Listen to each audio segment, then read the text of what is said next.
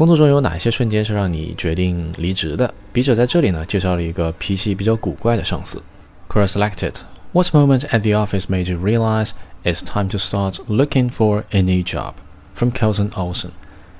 It was just the end of my first week. The CEO of my boss's boss came out and asked how I liked working there. I told him I thought it would be a good fit and that it seemed I would be able to grow well there and apply my skills well. He then said with a smirk, Yeah, well, you haven't seen me angry yet. I was so surprised with that, I didn't really know how to respond. Was it a joke? Was he serious? It turns out it wasn't a joke. On three different occasions, I have heard him mention that something was unacceptable, even to talk about, because it was making him angry.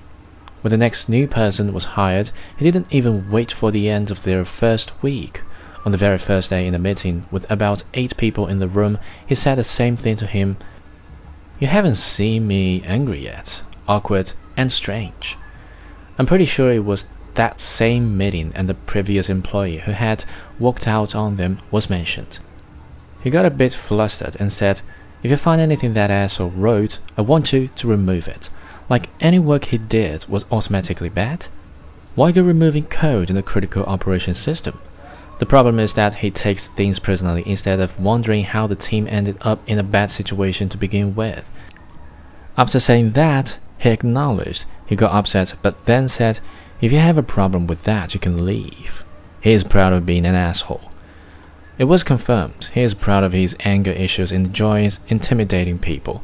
He is an overgrown child, never matured to realize what a leadership position is meant to be, and still throws tantrums.